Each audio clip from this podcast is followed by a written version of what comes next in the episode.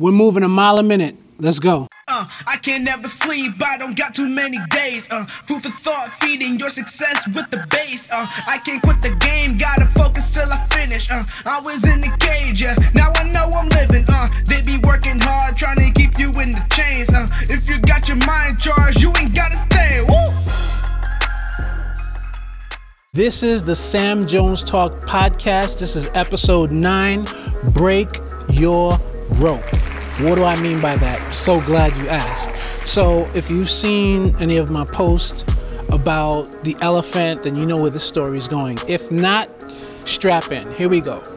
So the circus elephant um, doesn't start off as a circus elephant. It's an elephant. And the elephant is a baby.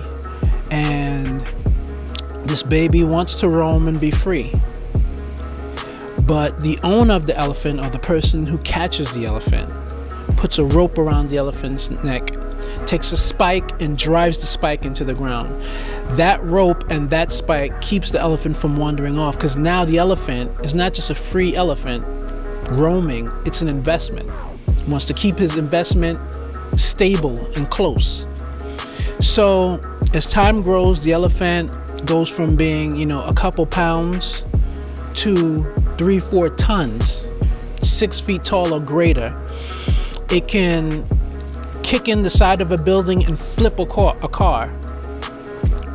But if you take the same exact rope from when it was a baby and tie that rope around its neck and use the same spike into the ground, that elephant that now weighs what a car, almost what a car weighs, will not move. And the reason the elephant doesn't move is because it remembers all its fails, its failed attempts in the past, and it, it, it remembers the constraints of its past. Now, the elephant, especially the female elephant, is known to have an incredible memory. So in essence, what's great about an elephant is also its very enemy, and that's its memory. And so what I want to tell you, similar to the elephant, is that you are not the same person you were before your challenge. You're not the same person you were before the trauma, or during the trauma, or during that relationship. You're bigger now. Now, it may take a shift in perspective for you to see that, because you may still feel the sting of those problems, those issues, those addictions, and the things that you experienced in the past. But if you made it through, if you're on the other side of that thing, you're stronger, you're bigger. So in essence, you're stronger than your constraints and you're bigger than your boundaries, but you have to shift your thinking. You can break your rope. Some of us are just like that elephant. We remember the past situations. We remember hearing that we're dumb and we can't make it. We're not smart. You'll be just like your mother. You'll be just like your dad. Whatever it was in the past, whatever that rope is, whatever it represents. And we have that rope around our neck, but little do you know, if you would just shift your perspective and realize you're so much bigger and better, you're so much smarter now, you can break the rope. It's a decision. So decide to do so. You know, if you slap an elephant when it's a baby, it can be thirty, forty years later. It's gonna remember that slap and you're gonna have a problem on your hand. So their memory is incredible, but again, the thing that makes them unique and incredible, which is their incredible memory, also locks them into a circle. And it creates a problem. And I, I mentioned to you a few things in the other podcast about the hippocampus. And it's a beautiful thing, but for some of us it could be challenging. Now, the hippocampus is the part of the brain that connects your memories with your emotions. So like, that's the summer day that was warm, it was seventy degrees, your mom was baking a pie, you remember the smell of the pie. So every time you hear, um, I don't know, Biggie playing, that's my age showing, you remember that day because I was playing in the back room, you remember the weather, and you remember the pie. It's your hippocampus that takes all those different emotions and your senses, your senses, and it kind of puts them together to, to lock that memory in. And the challenge that that could be for some of us is that we have those memories locked in. Remember how it felt, remember the sting of it, remember the tears, and now we feel like we can't move forward.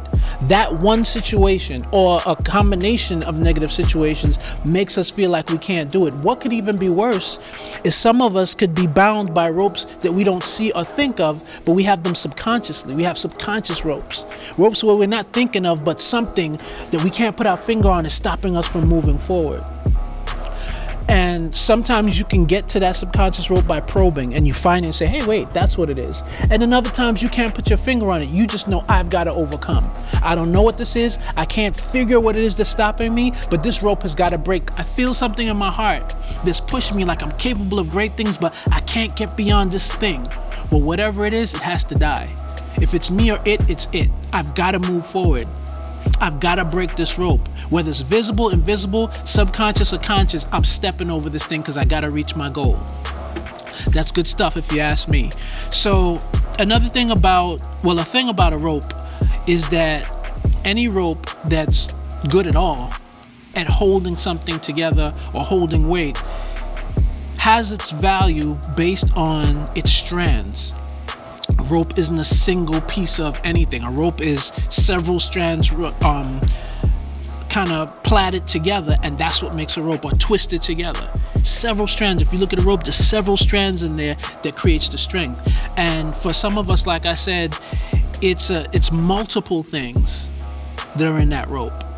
It might be trauma, abuse, molestation, all kind of things that the combination of those strands make the rope just a little bit stronger to break. But what I want to tell you today is it doesn't matter how many strands are in that rope. You have the ability to break the rope. Now you're probably thinking, man, you could say that all day, but I know how this feels. I feel this pressure on me. I feel like I can't do it. I know you feel like, but it's a feeling. You can overcome the feeling. Maybe you may need to go and sit down with a therapist. Maybe there's some things you got to learn from a, a, um, a coping perspective, some mechanisms you need to deal with those things. Um, but they can be dealt with. You can overcome this situation. You can beat it. You can break the rope. Don't feel like you're hopeless. Don't give up. Don't give in. Keep fighting. Go down swinging.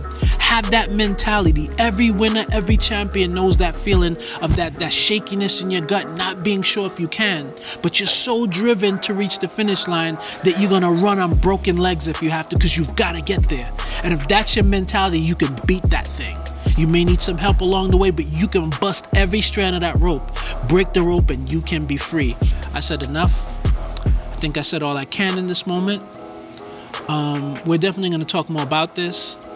I'm going to bring on guests, I'm going to bring on therapists, probably a psychologist, and we're not going to get too technical, but I want you to know that whatever the challenges that you're experiencing in your mind, you can overcome it. You can beat this thing.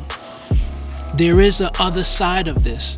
There's, there's a way to come through the storm. You may not be unscathed, you may have some bruises and some bumps along the way. You may get hurt. You may have some issues that you got to fight with or contend with, but you can overcome. Have hope. Know that you can and you will, and push. I feel good about that. Break your rope. Move forward and reach for the highest good. Go for it.